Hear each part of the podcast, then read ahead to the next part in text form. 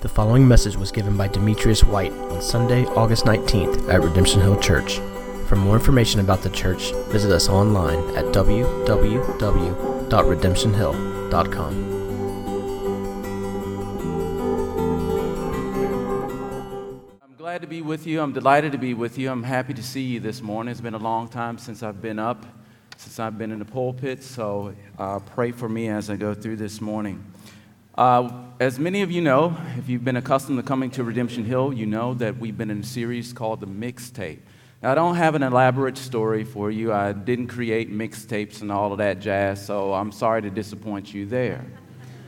But what we've been trying to do, or what we've been trying to convey as pastors, as we've been trying to give you an inside look into our lives and how God has been working through His Word or particular themes in the Word uh, and how He has changed us through those themes. And today I want to talk to you about how uh, 2 Timothy 3 15 through 17 has really made an impact upon my life. Its truth has really changed me, and I want to talk to you today about that. Okay?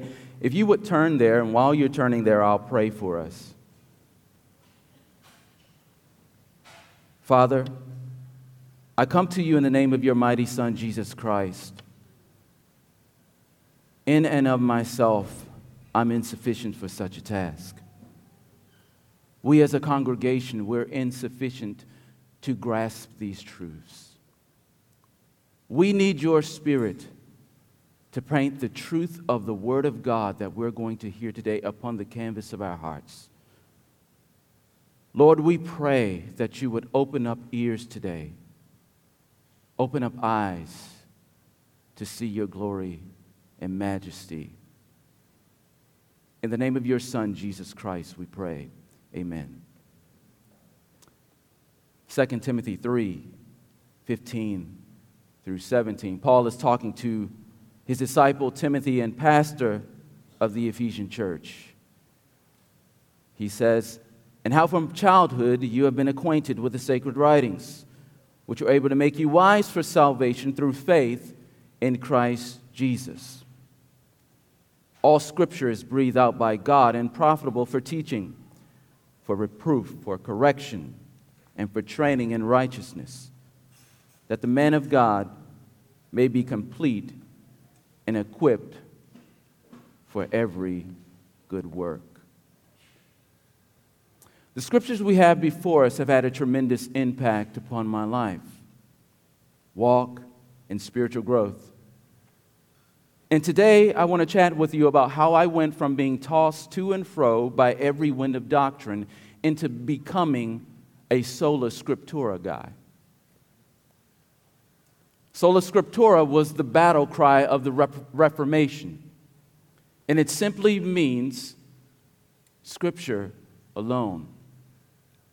As I engaged the scriptures, as I began to read the scriptures, these verses taught me three things that the Word of God brings light, provides correction, and gives us direction. It provides light concerning its origin. The scriptures are breathed out by God, who is the source of all truth, and God, having breathed out his scripture, provides us with gracious correction. God shows us our errors, not because he's mean, but he wants to expose them to deal with our sin and our errors through the Word of God. After He corrects us, He does not leave us there. He brings us or He gives us direction. The Scriptures, as we found out in this text, trains us in the way of righteousness. The Scriptures cry out to us that the gate is narrow and the way is narrow that leads to life. And He ultimately points us towards Jesus Christ in all of his glory and all of his majesty. If I could sum these verses up today, if I could give you a central proposition here today, this morning, I would say that these verses are telling us as Christians, if you're a Christian here today, they are telling us that the scripture alone is enough. You see, you don't need visions, you don't need dreams, you don't need fleeces or impressions or liver shivers. What you and I need is the Word of God alone. And not believing this will have tremendous impact, have a tremendous impact on your life. It'll lead you down a road of deception, blindness, and possibly damnation. I got a firsthand witness of this a few weeks ago. I had an opportunity to go and hang out with some of my friends in Baltimore. We do it uh, maybe once or twice a year, and had an opportunity to go up there and hang out with them. And we had a time of camaraderie and fellowship and time of great food and conversation. And when it was all said and done, I, I decided to go outside and catch some fresh air, just get a breather, just a bunch of guys, you know, people burping and all of that stuff like that. You know, you just, you just want to get away from it all sometime. So I went outside, and one guy followed me outside. And he said, D, I know that you're a pastor. He said, I want to talk to you. He said, My marriage is on the rocks. He said, My wife and I were arguing every day. He said, We're at each other's throats. And I tell you what, man, I've been crying out to God. I've been fighting. I've been pleading. I've been crying. I've been, I mean, I want God to show me something. I want Him to speak to me. I want Him to give me a sign. I want Him to just tell me what to do. I call him Cap. I said, Cap, I said, I have great news for you today. I said, God is speaking.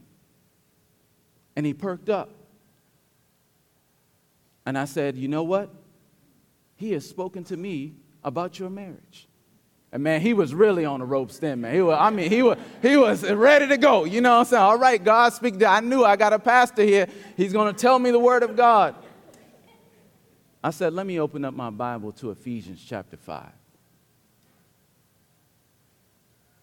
I went through Ephesians chapter 5 with him, and I talked to him about the spirit filled life and how that is to impact the Christian marriage. I told him that marriage was a role play between the husband and the wife to the world to show them Christ's relationship to his church. I told him, or I asked him, Do you know who the church is?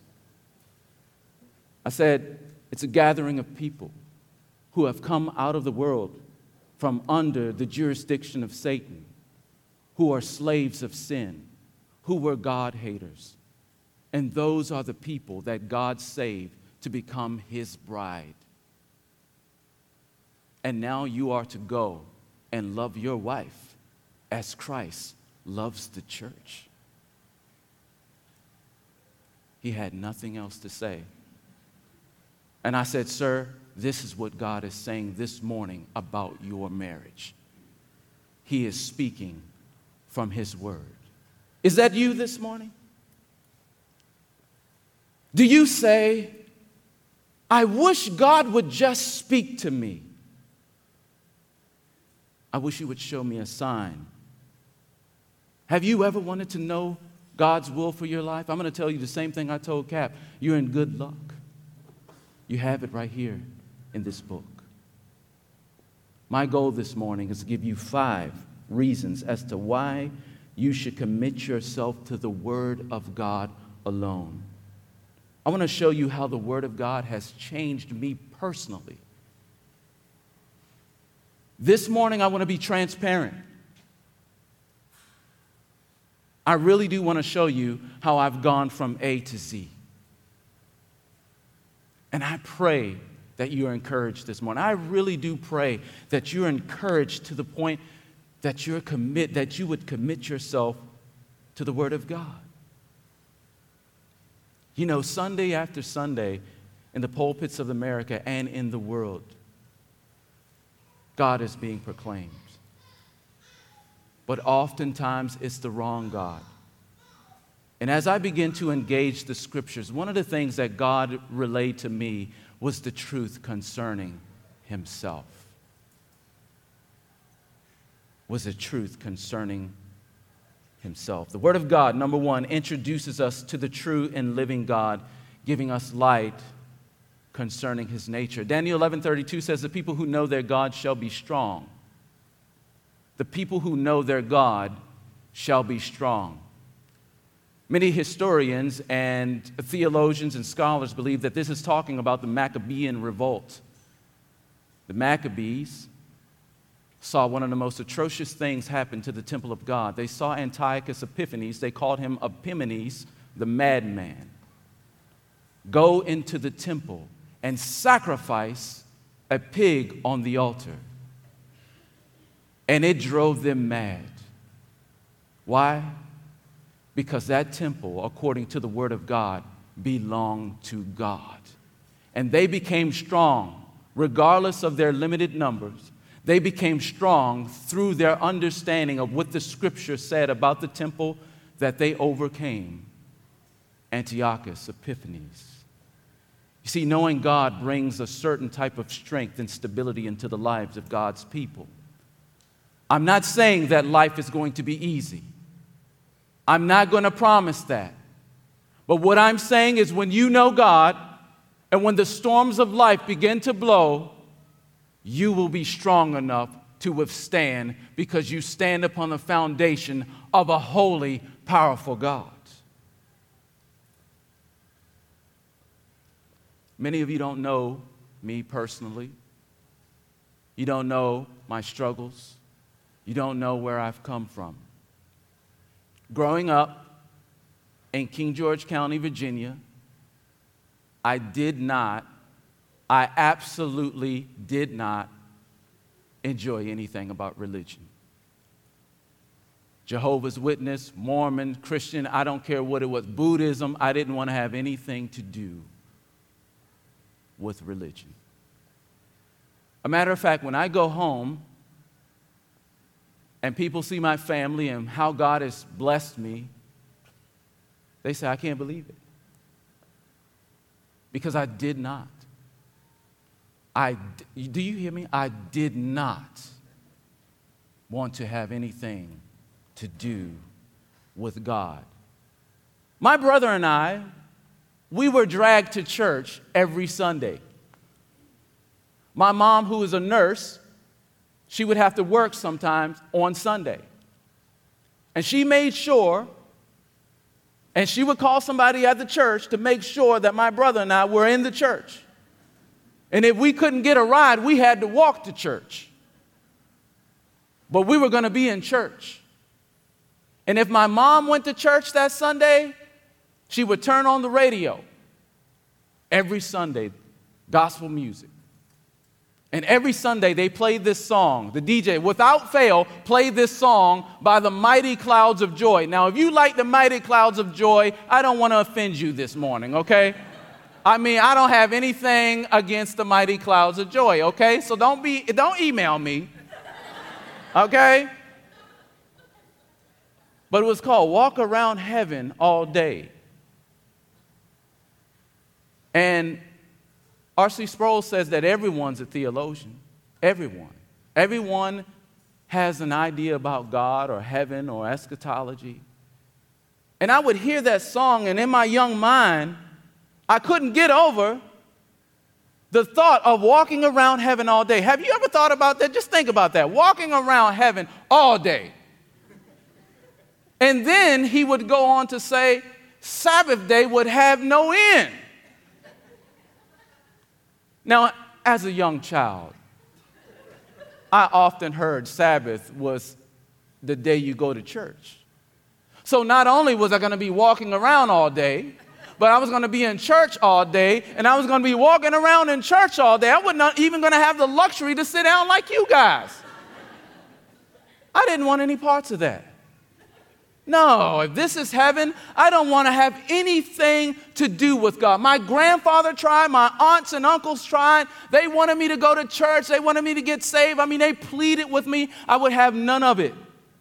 And I took my grandfather, I stopped going to church when I was a teenager, and I took my grandfather up on it. I said, I'm going to go to church. I'm going to go to church with you. Man, you keep telling me to go to church. I'm going to go to church with you this, this week. So they had a midweek service. I went to church.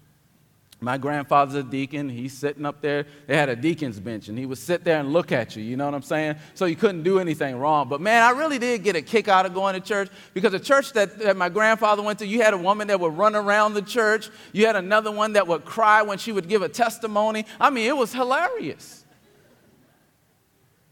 But on that night, a young man stood in that pulpit and he talked to me. My brother sitting to the right of me, my cousin sitting to the left of me, they were laughing. I was zoned in. Sovereign grace had got a hold of me. And God told me that night through His Spirit, You're a sinner. You are going to hell. Through that minister who was faithful to preach the gospel. And that night, I remember going home. I remember going into, went straight to my bedroom. My mom's like, What is wrong with you? I went straight to the bedroom and I cried out to God, Will you please save me? You have to do something with me, man. I cannot do this, God. You must do something with me. Save me.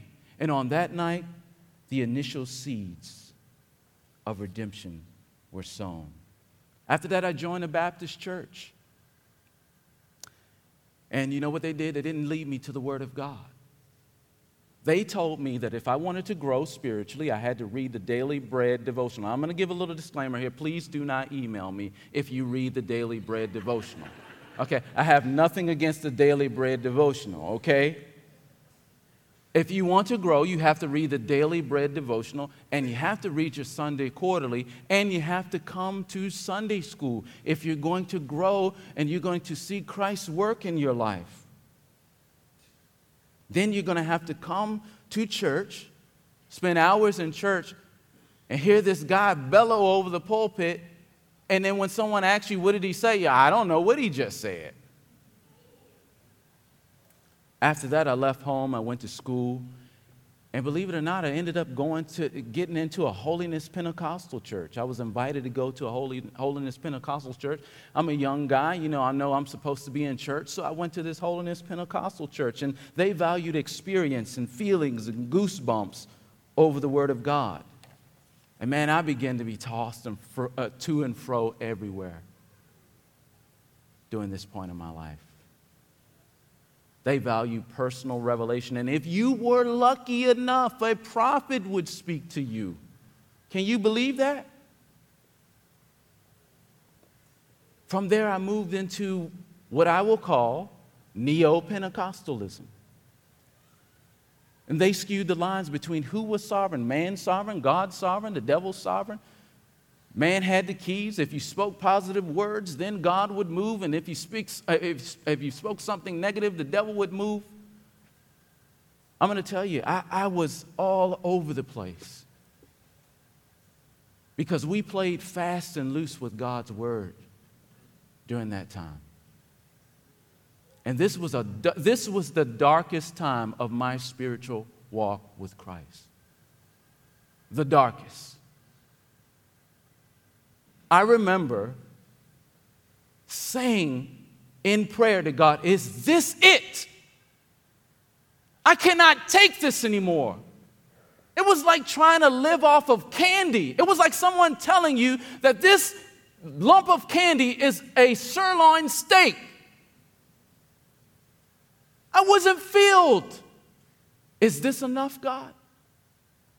And as I often say here at Redemption Hill, God used a crooked stick to draw a straight line in my life to Himself.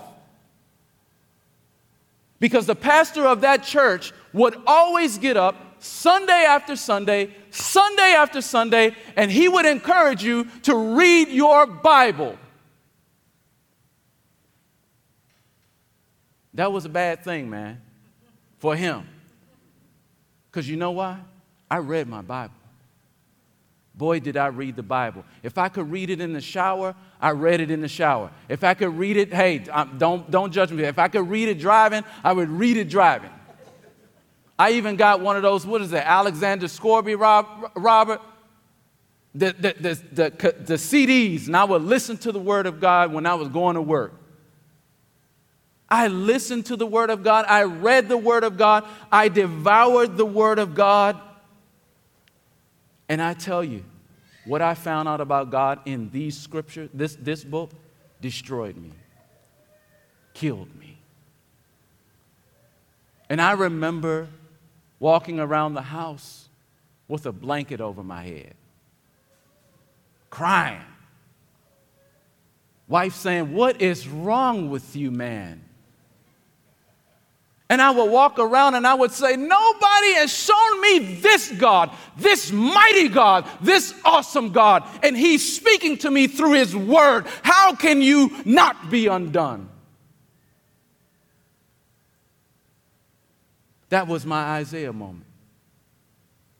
That was like Paul being knocked off the beast.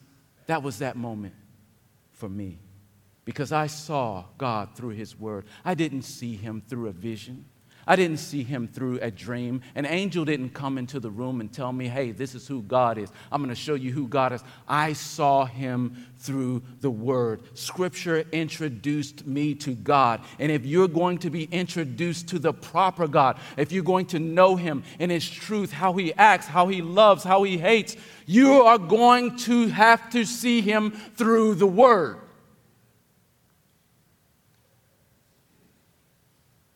The Word gives us a big vision of God, and sometimes a very shocking vision. The Word of God tells us that God is loving, 1 John 4. It tells us that He hates iniquity. Hebrews 1 9 says that God loves righteousness and hates iniquity. Scriptures tell us that God is compassionate. It also tells us that He's absolutely sovereign. The God of Scripture is omnipresent, therefore, He will never leave you nor forsake you. The scriptures tell us that God is omnipotent, He is all power, powerful. And contrary to popular belief, Donald Trump, Obama, Putin, Kim Jong un, those guys aren't powerful. Psalm 62 11, God has spoken once, twice have I heard this. Power belongs to God, not those guys and not to some antichrist that is going to come on the scene. God has all power in his hand, and he moves nations and kings to suit his will.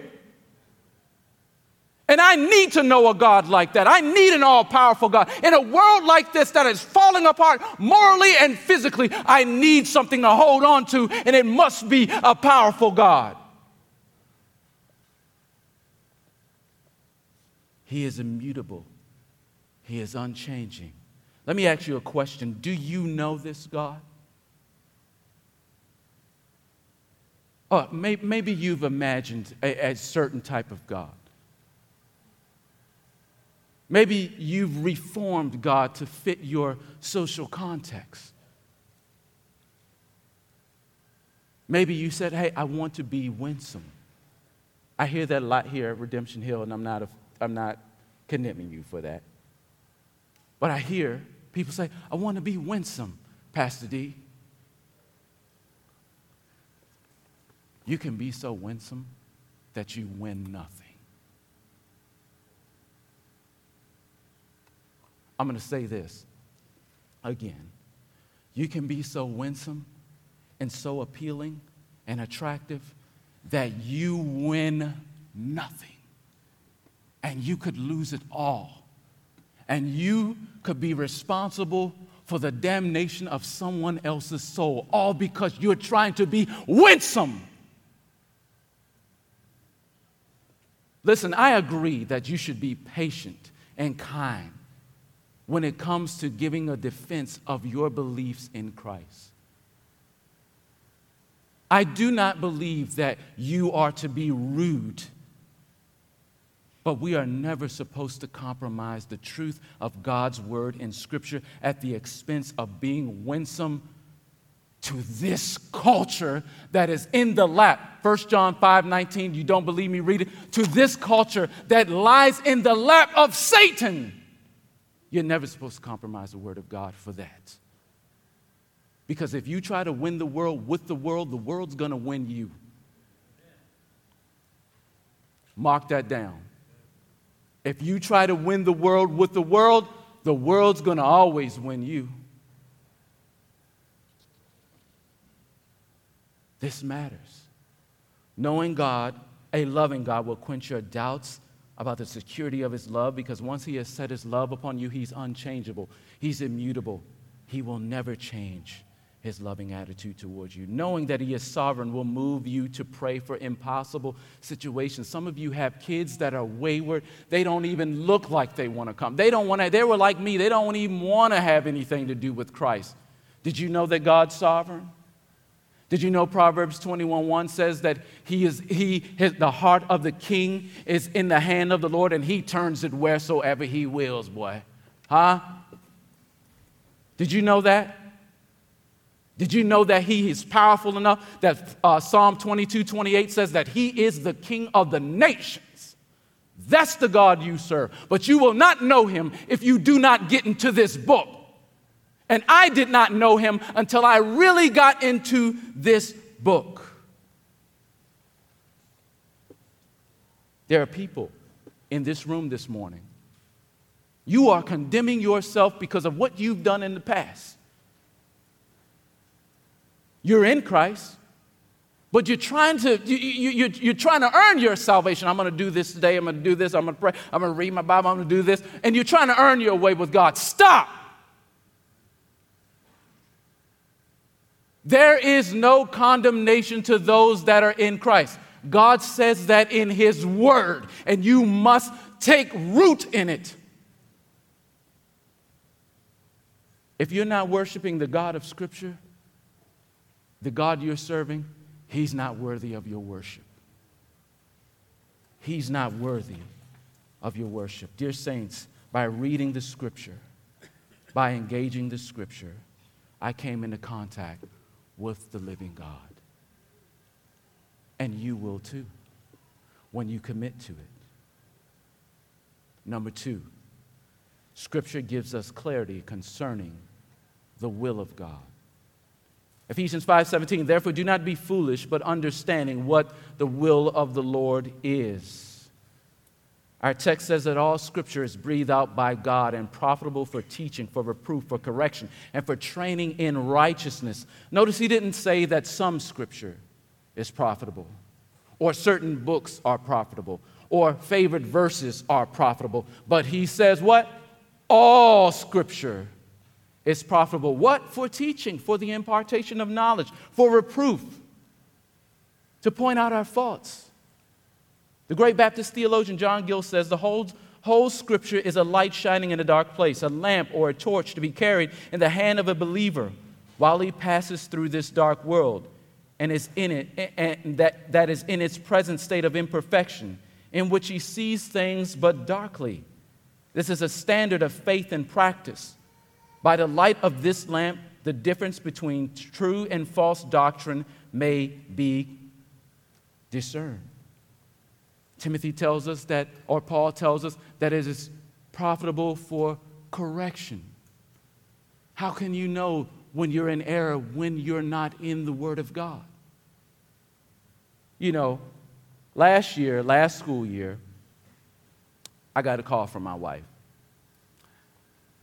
I'm not going to name this child's name, but they're energetic. Okay? I'm just put it that way. They, they, they're all over the place.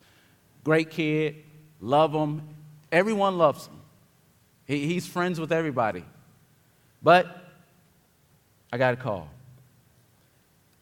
D, such and such, acted out in class today.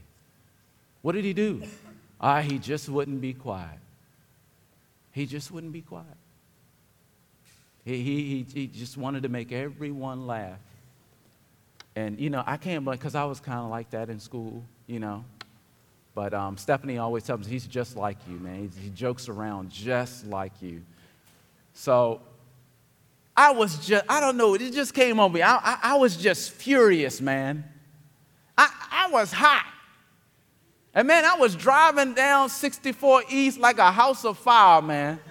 I was, I was like, man, I'm gonna deal, I'm gonna deal with this guy, man. You know, this guy, I tell you, you know, you know, and man, I, I got in the house, and you know, you have to do if you if you're there, you have to do it like this. Well, don't do it like this because it was the wrong thing to do. But I, op- I opened up the door, you know, boom, the door came open in front, you know.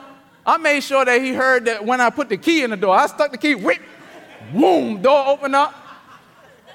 And I gave that slow death march up the step. You know, that boom, boom, boom. And I came in the room, I was looking like the Grim Reaper when he saw me. And man, it was like the wrath of D came out. And I felt good for a minute. I went in the room, said, Man, I got that taken care of. You know, I was patting myself on the back. D, you did a good job, you know. And you know what happened? The scriptures came. Raise up, well, actually says, Fathers, do not provoke your children to anger, but raise them up in the nurture and admonition of the Lord. I was broken. I went back into his room and I said, Son, I've sinned. And the way that I disciplined you, I sinned. It wasn't God glorifying. I've sinned against God. Do you understand that? And I sinned against you. Can you forgive me? And he said, Yes, Dad. And we got on our knees and we prayed together. You see, the scriptures, when you engage them, they begin to speak to your heart. How do you know God's will? By digging into His Word. The Holy Spirit brings the truth of God's word to bear upon our hearts that we may walk in the right direction. That's how much God loves you. Number three, the Word of God gives us a comprehensive worldview. What is a worldview? It's a conception or apprehension of the world, especially from a specific standpoint. Atheists have a worldview, Buddhists have a worldview, Mormons have a worldview, gang members have a worldview. Your grandmother that bakes her cookies on Sunday morning, she has a worldview. Everyone has their worldview. Okay? A Christian worldview then is a comprehensive co- conception of the world from the Scripture that is formulated by Scripture. An individual's worldview is his big picture. And everyone, like I said earlier, everyone Everyone has a worldview, and every worldview, whether it's a Christian or non Christian, deals with at least three questions. Number one, it deals with this first question Where did we come from, and why are we here? The Christian worldview says that God created us. You know, when an atheist is talking to me about, well, you know, we, we, we, shouldn't, we shouldn't kill people, why? Why? If we go from the goo to you, why, why, why is that wrong? If I go from fish to philosopher, why is it wrong for me to kill someone? Why is it wrong? Why, why don't we eat babies? Why do, we love our, why do we love our enemies? We love them because the Word of God tells us it's the source of all morality. We were created by God, and when someone argues like that, they're stealing from your worldview. because they don't have anything to stand on. You can't know anything without the knowledge of this book. Where did we come from?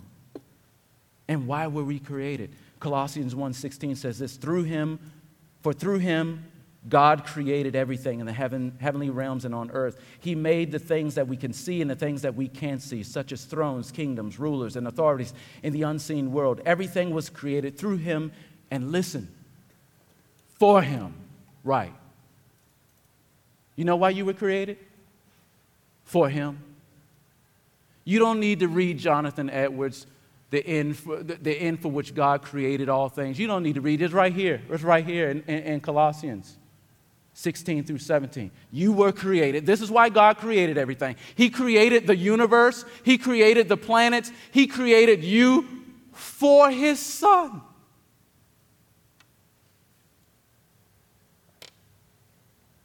What's wrong with the world? Romans 5:12 When Adam sinned, sin entered into the world. Adam's sin brought death, so death spread to everyone and everyone sinned. Man became a, sl- a slave of sin, John 8 34. He became a slave of Satan, Ephesians 1, 2, 1 through 2. uh, and his heart became desperately wicked above all things. His sin was so pervasive that it affected the natural order of things. It says in Romans 8:20, against its will, because of sin, all of creation was subjected to God's curse. The scriptures give us, or they give us, a comprehensive worldview. You know, one of my, one of my best friends called me one day and he said, Demetrius, how am I, as a black man, going to raise my son in this type of environment?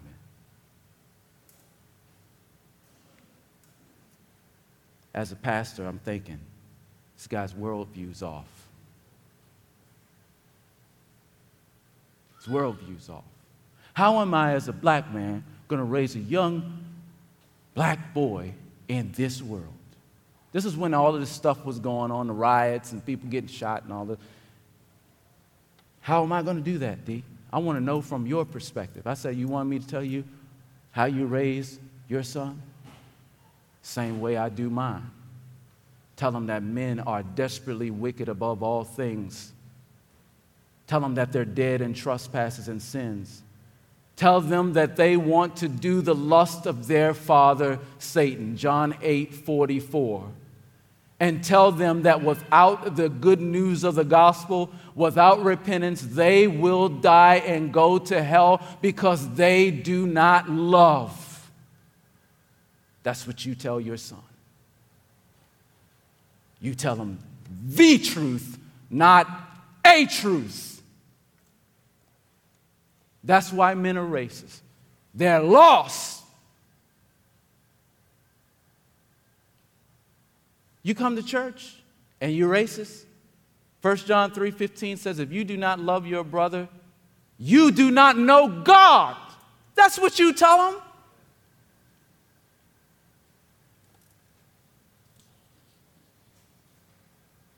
Number 4. The word of God. You're going to like this one. The Word of God keeps us from being deceived, listen to this, snookered, or bamboozled. huh? You like that, didn't you? Psalm 119, 105. Your word is a lamp to my feet and a light unto my path. The word of God provides illumination to us that we will walk, that we would walk without stumbling. Paul says to Timothy in 2 Timothy 3:15, he says, that the scriptures made him wise for salvation. Notice, wise for salvation. Scripture alone uh, leads us to the knowledge of truth. And it will keep you from being deceived. Now, I told you I was going to a neo Pentecostal church years ago where they skewed the lines between God's sovereignty and man's sovereignty and who was in power and so on and so forth. I had begun to read the Word of God. And man, every Sunday, man, every Sunday, I was sitting in the congregation. I was like, that's not true. that's not what the Word says. My wife was like, You are going to drive me crazy. And the pastor got up one Sunday and he said, You know, God can't do anything in the earth realm without man giving him permission. Oh, Lord, I just started to melt. Oh, man, I, I mean, my skin was crawling. I mean, I could not believe he just said, I cannot believe this. You know, I was like Stephen A. Smith. That's blasphemous. You know, blasphemous. You know, I was going crazy. I mean, you know, Psalm 135 6 says that God does whatsoever he pleases. So, you know, at the end of the service, you know, uh, well, let me go back. He, he said that we had to give God permission to stop Hurricane Katrina. Now, that was just absurd. So, at the end of the service, you, you had an opportunity to meet this high profile pastor that pastored a 5,000 member church. So, you had to wait in this line, and boy, I waited in that line. And I was fuming. I mean, you could see steam coming off the top of my head. I got to him. He had his bodyguards around him. And I was gracious. Uh, believe it or not, I was gracious. I said, Pastor, I said, Come on, man. You my pastor, right? I'm not trying to be rude. But I, I, man, I'm reading the Bible. And I read, you know, I'm reading the book of Daniel. And God seemed pretty sovereign to me. I mean, he's moving kings. He's he telling, I'm going to bring in the prince of Grecia. I'm going to do this. Then I'm going to get this guy out of here. And then he says, uh, you know, he takes Nebuchadnezzar, the most powerful man in the world, and he makes him eat grass. I mean, what, what, what? I don't get it. What am I missing? Daniel 4:35 God does whatsoever he wills in the armies of heaven and amongst the inhabitants of men who can stay his hand or look to God and say what are you doing? You got to help me, pastor. Huh? I knew what I was doing. Y'all knew it. you got to help me. And he did this. I, I tell you, ask my wife. He did this to me. He put his hand on my shoulder and he did this and he walked off. And that's when I knew we got to get out of here. this man doesn't know the scripture. He couldn't fight himself out of a wet paper bag theologically. So the scriptures will keep you from being bamboozled or deceived. Last thing, the Word of God shows us the glory of Jesus Christ and our need for Him. The scripture, scriptures are about Jesus Christ. It's not about you. I mean, I know that hurts, man. That hurts us sometimes, doesn't it? Not, the scriptures, not, they're not about you. It's about Jesus Christ. Okay, 2 Timothy 3.15. You know, Paul says the scriptures made Timothy wise unto salvation through faith in Jesus Christ. That's what the scriptures are pointing to. Jesus, on the road to Emmaus, Luke 24 44, he expounded the scriptures to them and he showed them everything in the scriptures concerning himself. The Spirit uses the scriptures to exalt Jesus Christ the Spirit will show you the sufficiency of Christ, the glory of Christ, the compassion of Christ. The scriptures will show you that even, read the book of Hebrews, even in heaven, Christ's heart goes out to you. And you can't see, you cannot see that unless it's through Scripture. In Genesis, Jesus is the seed of the woman. In Exodus, he's the Passover lamb. In Leviticus, he is our high priest and perfect sacrifice. In Numbers, he's the pillar of a cloud by day and the pillar of fire by night. In Deuteronomy, he is a prophet like unto Moses. In Joshua, he is the captain of our salvation. In Judges, he is ju- our judge and lawgiver. In Ruth, he is our kinsman redeemer. In 1st and 2nd Samuel, he is our trusted prophet. In Kings and Chronicles, he is our faithless, sinless, and reigning king. In Ezra, he's the rebuilder of a broken wall. In Esther, he is our Mordecai. In Job, he is our ever living redeemer. In Psalms, in the Psalms, he is our shepherd. In Proverbs and Ecclesiastes, Jesus Christ is our wisdom. In the Song of Solomon, he is our loving bridegroom. In Isaiah, he's the Prince of Peace. In Jeremiah, he's the righteous branch. In Lamentations, he is our re- weeping prophet. In Ezekiel, he is a consuming fire. In Daniel, he is the fourth man in life's fiery trials and the king of the nations. In Hosea, he is a faithful husband, forever married to the backslider. In Joel, he is the baptizer with the Holy Spirit and fire. In Amos, he is our burden bearer. In Obadiah, he is, our, he is mighty to save. In Jonah, he is our great foreign missionary. In Micah, he is a messenger of beautiful feet. In Nahum, he is the avenger of God's elect. In Habakkuk, he is God's evangelist, crying, Revive thy work in the midst of the years. In Zephaniah, he is a fountain open up in the house of David for sin and uncleanness. In Malachi, he is a Sun of righteousness rising with healing in his wings. In Matthew, he is the king of the Jews. In Mark, he is a servant. In Luke, he is a son of man, feeling what you feel.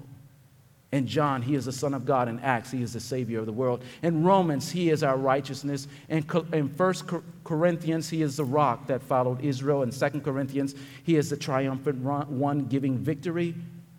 In Galatians, he is your liberty. In Ephesians, he is the head of the church. In Philippians, he is your joy. In Colossians, he is your completeness. In 1st and 2nd Thessalonians, he is your hope. In 1st Timothy, he is your faith. In 2nd Timothy, he is your stability. In Philemon, he is your benefactor. In Titus, he is truth. In Hebrews, he is your perfection.